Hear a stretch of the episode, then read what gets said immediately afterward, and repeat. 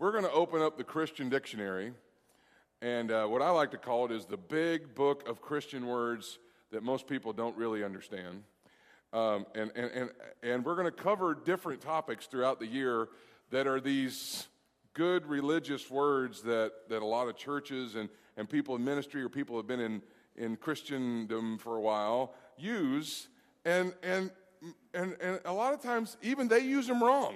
okay? Um, there's this huge collection of Christian words, right? And uh, some people call it Christianese. Anybody ever heard it called that before? Where you just use these words and they don't really make a lot of sense, but we all do a great job of putting on a face to act like we understand what they mean. okay?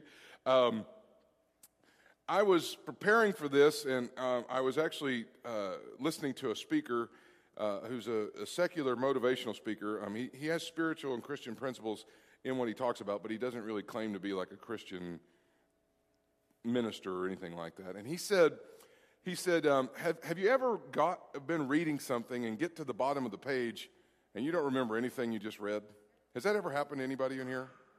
I mean, it, I mean, we have people that are in school and students and stuff like that. And I know I just got my degree from um, Southwestern Christian University, and I, I literally would have to read a page sometimes four or five times because it just, I'd get to the bottom of the page and go, I, I don't remember what I just read. And um, he started asking questions what, why do you think that happens?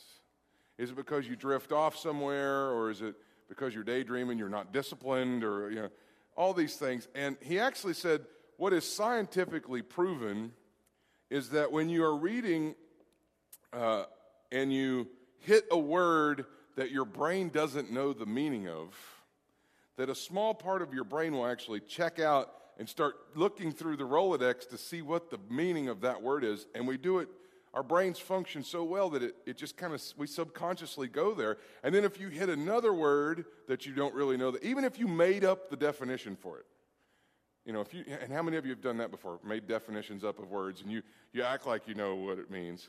Uh, and he goes, if you hit another word, even if it's a word that you've made a definition up for, if it really doesn't fit, your brain understands that it doesn't fit, and it'll check out. Another piece of your brain checks out, and it goes to try and find the meaning of that word.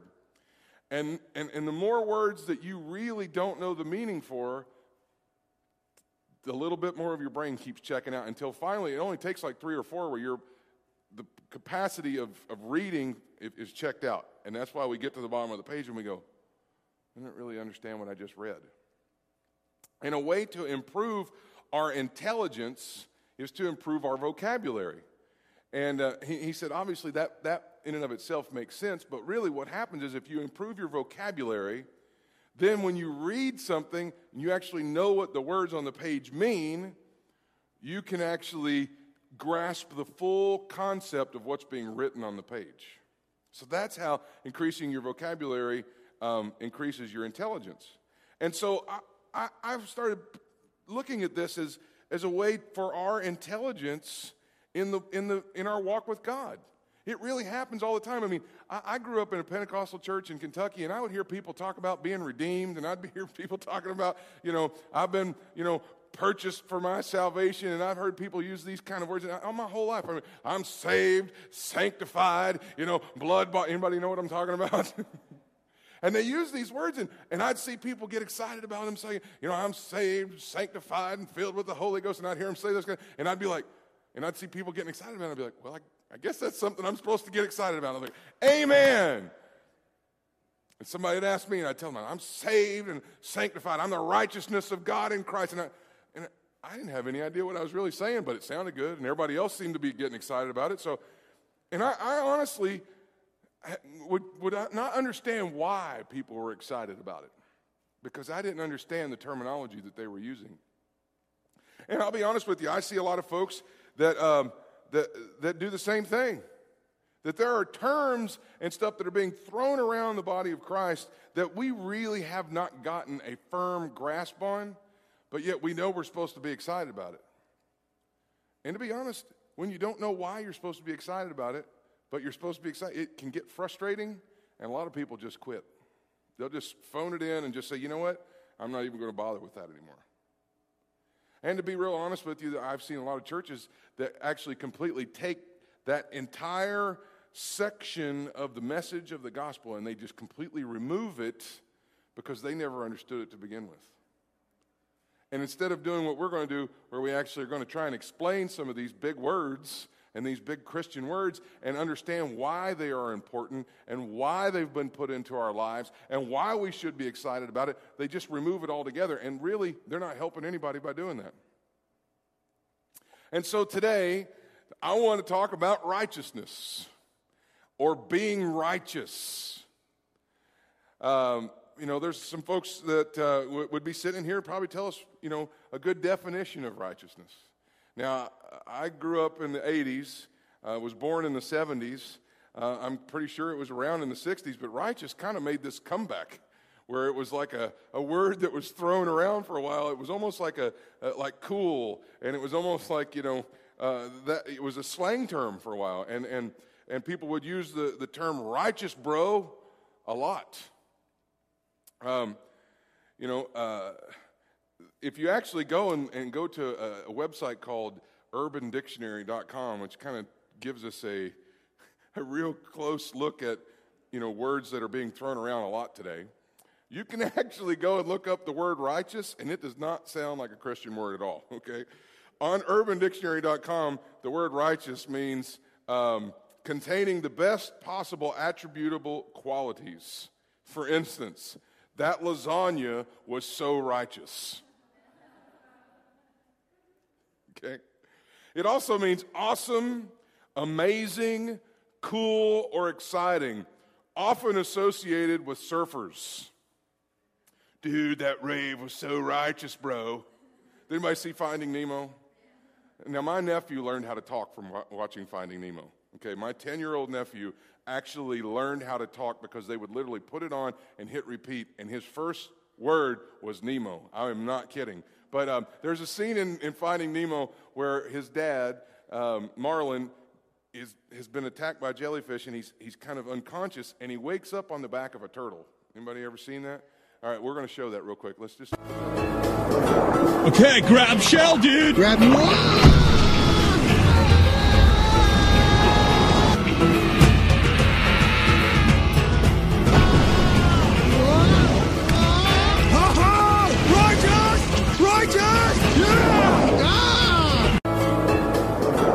Okay, grab shell, dude. Grab one. Associated with surfing. And, and, and, really what, you know, what they're saying there is, is it's awesome, it's cool, all right? Um, there's also one more definition in the in Urban Dictionary that's a state of extreme perfection, per, excuse me, perfection bordering on divinity that bestows moral authority on the subject. Here's an example of how they use that one, okay? Did you see Chuck Norris kick all those guys in the head? That was righteous. almost, almost bestowing upon Chuck Norris and what he just do, did as him being a div, divine connection here on the earth. Okay? It's almost like you're so good at what you're doing that you're almost in, in divine. Did anybody get into the Chuck Norris jokes when they came out? Because I did. I sat and laughed till I, I mean, tears rolling down my cheeks and, and loved those, all right? Um, and so that's the other definition. Unfortunately, none of those are really what the original term righteous was for, or the term righteousness. All right? In Isaiah chapter 64, we read a really popular scripture about the term righteousness. And in verse number six, we see these words But we are all like an unclean thing, and all of our righteousnesses, which I think is funny that it's plural, righteousnesses are like filthy rags. We will all fade as a leaf, and our iniquities, like the wind, have taken us away. In Psalms chapter 37, verse number 25.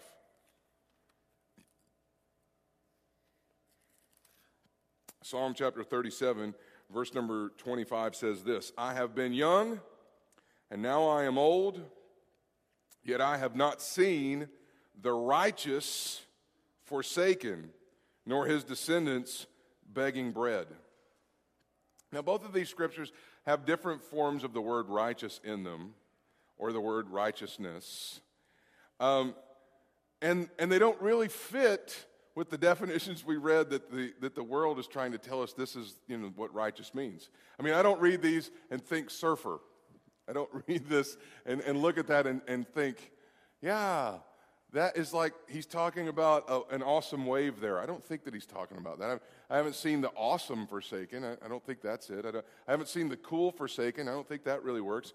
I, don't think when, he, when they said our righteousnesses are like filthy rags, I don't think that he's saying our awesomeness is like filthy rags. I don't think he's saying our coolness is like, it, it doesn't really fit here. So I went and looked it up in the Greek and in the Hebrew, and, it's, and the definition is this Righteousness, now catch this, is the state of moral perfection that is required by God in order to enter heaven or to access his power in your life. What is he saying? You have to be morally made perfect in order to enter heaven or to access God's power at all in your life. Now, if we reread these scriptures using that definition in place of the word righteous, we see this. But we are all like an unclean thing, and all of our moral perfection that is required by God is like filthy rags. Now, that starts to make a whole lot more sense. Our moral perfection that is required by God is like filthy rags. Now, let's read the next one. I have been young, and now I am old, and I have not seen the morally perfect forsaken. Now, it starts to make a lot more sense when you read this, but at the same time, it's a little bit scary. because it says to us, yes, our perfection, our version of perfection is not very good. We are never going to, you know, our, our version of perfection is terrible. It's not good enough. All right? It is what God looks at and says, too bad. All right? Even though we may think it is. We may think that what we got going on is okay. But what he's saying is, is your version of what's okay and what my version is okay is not the same. But then if you go ahead and read here, David says that he has seen people that have been morally perfect enough that God didn't forsake them. So how can this be? If our version of being morally perfect isn't good enough, but yet David saw it, somebody have it good enough to where they weren't forsaken, how can this be? Some of you may be sitting there thinking, if we're supposed to be perfect in this life, there is no hope for me. And I would tell you right now, that's true because there's no hope for me. There's no hope for the person sitting next to you. There's no hope for the Pope. okay? On our own, there is no hope. And we're not saying that only people that have gotten a good enough relationship with God have any hope. That's not what we're saying. All right? Now, we have been conditioned in our lives here, we've been conditioned to kind of think of ourselves that way and to think of society that way. We've been conditioned to think, you know, that some things just have it and some things just don't. You know, it's almost like we look at some people and when they pray, it's almost like the heavens open up and the dove comes down, like when Jesus came out of the water when he got baptized. And it's almost like when they say, Oh, Father, and they start to pray, it's almost like the Holy Spirit Himself shows up in the room and, and kind of whispers in your ear, and you feel the presence of God. You know what I'm talking about? There's just some people that can start praying, and you're just like ready to take a knee, and, and I mean, you're just ready. You know what I'm talking about? And it's almost like, well, they just have it, and, and I don't. When I pray, it feels like my prayer hits the ceiling, comes back, and slaps me in the face. Anybody ever been there? Some, you know, we've been conditioned by our society to think that way, that some people just have it and some people just don't. I remember when I was 16, I had an 87 Firebird formula with T-tops, which was your typical 80s, you know, teenager type car, okay? I mean, I was, I had the acid wash jacket to go with it. I used to peg my jeans over and roll them up, and I had the deck shoes with no socks. Anybody, children of the 80s, know what I'm talking about. And so, and so I, that was me, all right? And I used to think that my car, it was just one of those days at the factory, my car was just put together a little bit better. Anybody else ever thought that about your car? You know, you know, man, this car runs so good. I mean, it just something at the factory that day. They just must have been working perfect that day. Okay. Um, we have this kind of mentality that some things just click in life and, and some things, you know, um, th- this person just hasn't, you know, they're just, they're just a little bit more slanted that way than I am. You know, they, they just tend to get this a little better than me. They, you know, uh, they just have a personality that I don't have, or, or they're, I'm never going to be able to compete with that, or because they have it and I don't. And we give up, we, we, we programmed ourselves to think this way, all right? You get around certain people, and, you know, depending on what you do and what they do, you get intimidated by them. Anybody know what I'm talking about? I remember the first time I preached at my church back in Oklahoma, um, and I, I worked for a big church. I mean, we had 8,000 members. You know, that was intimidating enough to stand in front of, you know, four or 5,000 people at a time and, and speak. But then to have the senior pastor of the church sitting on the front row with his wife, who were people that I looked up to and, and was really like, those are people that I'm like learning from and like shaped my life into what it is. And, and I'm preaching while they're sitting on the front row. And I'm telling you, the first 10 minutes of my message was terrible. Because I, I just had finally quit looking at them because they're just like looking back at me, and I'm like, I can't look at that. I cannot look at that. Because, and, and the thing is, is they really aren't any different than me. He preached his first message in front of somebody. First time I, I got my father in law asked me to preach in, in Hawaii one time at his conference over there, and he's sitting here on the front row, and he's another one that's kind of molded and shaped me. And then sitting across the aisle from him is John Bevere and Myles Munroe sitting right next to each other. And I'm on the platform preaching, and I'm going, Stop looking at them, look at the crowd. that can be intimidating because we've been programmed to think that every, you know, certain people in life just have it more than we do. And sadly, that has crept into the church into thinking that some people are just more advanced in their walk with God than I am. And, and some people, God just, God just loved them more, more than me. And, and God just, you know, they just got it more than I do. All right? And I want to say to you, is, uh, what I want to say to you today is this righteousness is this, makes us all the same. All right? We all, on our own, no matter who it is, all of us if we stand before God on our own, are as filthy rags.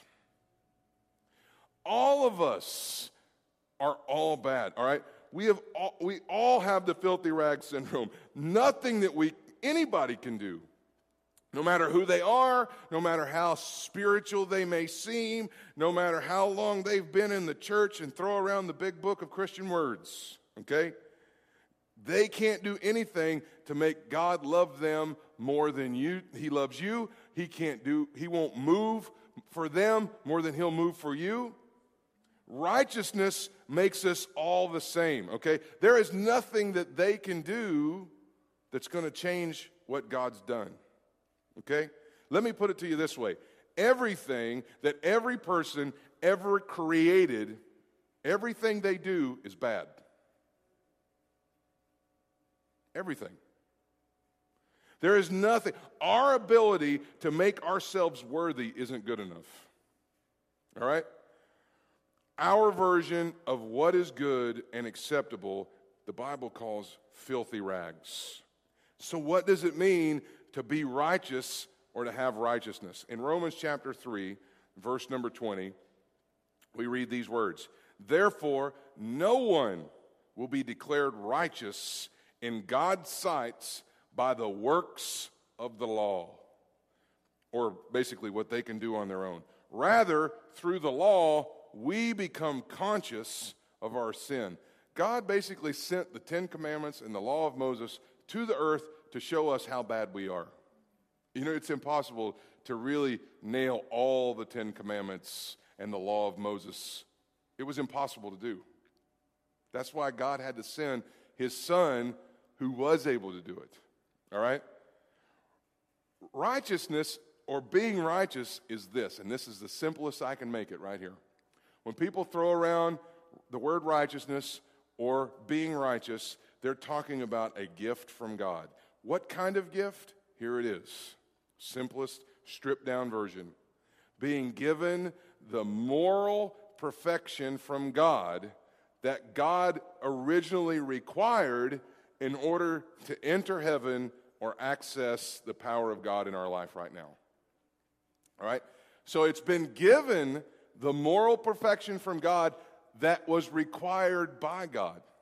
So God didn't just first make this requirement that wasn't going to ever happen by us. God had this requirement and then gave you that requirement. It's almost like a teacher giving you a test and then giving you the answers to the test.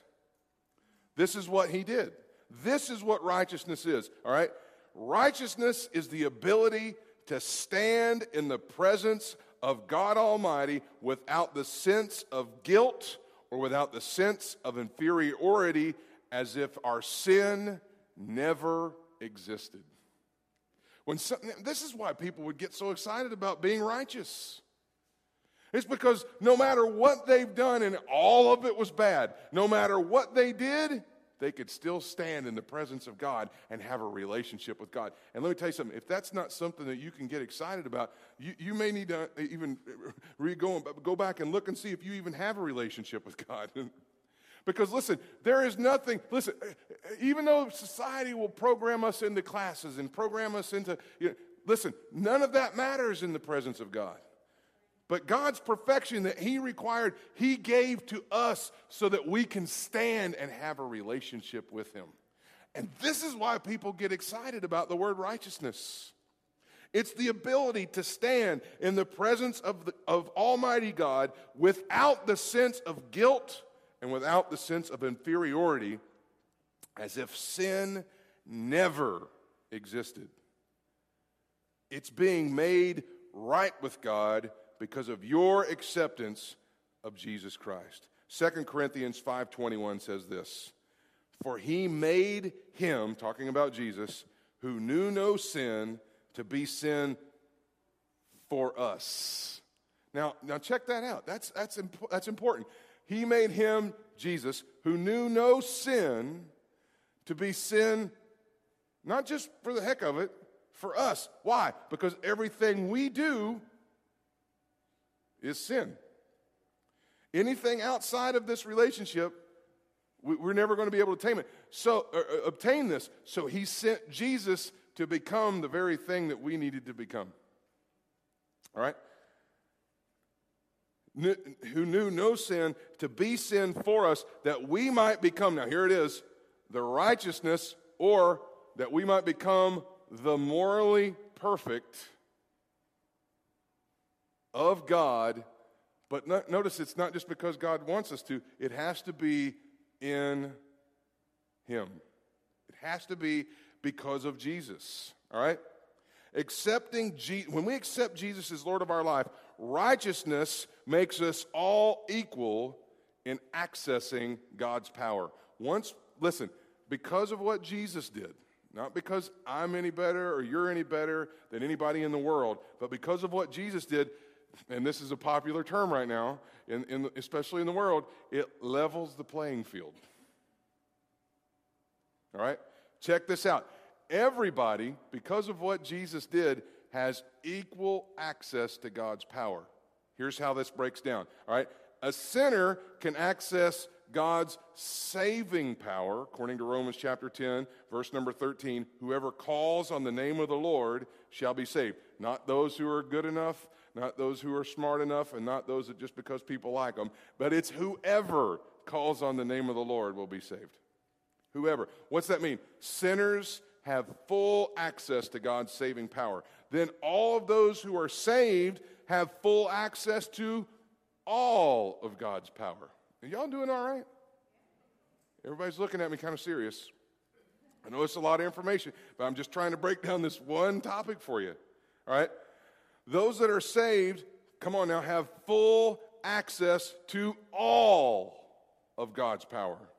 Acts 10 34 and 35 says this Then Peter opened his mouth and said, In truth, I perceive that God shows no partiality, but in every nation, whoever fears him, and check this out, and works righteousness, or this moral perfection that's found in Christ, is accepted by him. Now, if we skip down to verse number 44, it says this While Peter was still speaking these words, the Holy Spirit fell on those who heard the word, and those of the circumcision who believed were astonished, as many as came with Peter, because the gift of the Holy Spirit had been poured out on the Gentiles also. For they heard them speak with tongues and magnify God. What happened here? These guys that were not anywhere near the same as Peter and James and John and the fathers of the church. For, in fact, weren't even Jews. They were, they were Gentiles. They were a completely different race of people. Because of the righteousness or the moral perfection that Jesus purchased, this is why it says they were all amazed because now the Holy Spirit, the full access to God's power, fell on somebody else besides them. This is what righteousness does for us it levels the playing field so that all of us have equal access. Two more scriptures and we'll close. Ephesians chapter 5, verse 25 through 27 says this Husbands, love your wives. Now, I know that we're not talking about marriage here, but this is just so awesome that it's right in the middle of this. Husbands, love your wives just as Christ also loved the church and gave himself for her that he might sanctify and cleanse her with the washing of water by the word, that he might present herself, uh, uh present her to himself a glorious church. Check this out: not having spot or wrinkle or any th- such thing, but that she should be holy and without blemish. What is he saying here? She can be presented perfect to him, per- perfect. She can be presented to God perfect. Why can she be presented to God? Is it because she just really took care of herself, went to the gym every day, ironed her clothes? Come on. You know, she ate the right foods. She, she did the Atkins diet and, and lost 10 pounds and just looked perfect. And no, no, no. It isn't because of that. It isn't because, well, you know, she just got good genes. You know, she just gets it. You know, she's just automatically pretty. No, it isn't because of that. It isn't because, oh, is it just because she just really worked real hard at it? No. It's because he made her perfect and then presented himself back to himself. This is what Jesus did. By dying for the church, he made the church perfect. Colossians chapter 1 verse 28 says, "Him, talking about Jesus, we preach, warning every man and teaching every man in all wisdom that we may present every man perfect in Christ Jesus." What is he saying? You've been made righteous. You've been made perfect in Christ Jesus. It isn't because certain people are better or that God loves them more. It is the gift of righteousness, being made perfect, perf- morally perfect with God, by God, that allows God's power to work in our lives. The question is are you saved? Have you made Jesus the Lord of your life? If you are, and if you have, listen, then you have been made morally perfect and you have full access to God's power in your life.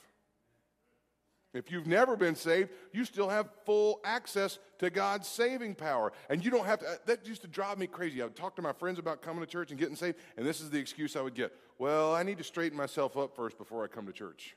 Come on, anybody ever heard somebody say that? Listen, you can't straighten yourself up and get and come to church. It's coming to church and in a relationship with Jesus that is what straightens you up. It's like taking a bath before you take your clothes off. It's like it's never going to be right. It's like, it's like standing at the sink and washing your face before you get in the shower. That doesn't make any sense. Righteousness, and what Jesus did, making us full access, is what straightens us up. Right? Now, this doesn't mean that we can live however we want to live. That's another, that's another word that we're going to open up and find out. That's called sanctification, and we'll talk about that later. All right? But it's because of Jesus who was perfect. When we accept what he did, it makes us perfect. And I want to close by saying this this is how important you are to God. This is how important the human race and every member of it. This is how important we were to God. I could quote John 3:16. I'm sure everybody in here could quote it along with me. All right? But it says for God so loved the whole world that he gave Jesus to die for us. All right? We could quote that scripture, but listen, that's where we need to understand is this is how important we are. It's not because, you know, God loves this person more and he's not going to answer your prayers. Listen, you have the same access to the same power that this person who prays down heaven at the very opening of their mouth, you have the same access to the same power in your life right now. And if that doesn't make somebody say amen, you still aren't understanding what I'm saying. Listen, the same power that you see all of these miracles happening all over the country, and you and you hearing about you know stories in the Bible, and you hear about old stories back in the old days of you know miraculous healings, and, and you hear about things happening. Listen, you have the same access to the same power to work in your life right now. Why? Because you're righteous. You're more you're as morally perfect as Tim Tebow. You're, you're, as, you're as morally perfect, you know, as Billy Graham. You're as morally perfect as Mother Teresa. You're as morally perfect as any of these people are. You stand in front of God appearing the same way as a super saint does. Okay? God wanted you to have full access to Him, not by our own, but by the perfection of His Son. He wanted you to have access to Him so badly that he not only furnished the tools to build the bridge, he actually went and used those tools to build the bridge for you. He required righteousness and then supplied righteousness. Ephesians 2 8 says, For the, by grace you have been saved through faith, and that not of yourself, it is the gift of God, not of works, lest anyone should boast, for we are his workmanship, created in Christ Jesus for good works which God prepared beforehand that, beforehand that we should walk in them. Listen, you can stand in His presence not because of what you've done wrong or what you're doing right. You can stand in His presence because Jesus makes you righteous. It makes you perfect morally. And that's the first chapter of the big book of Christian words.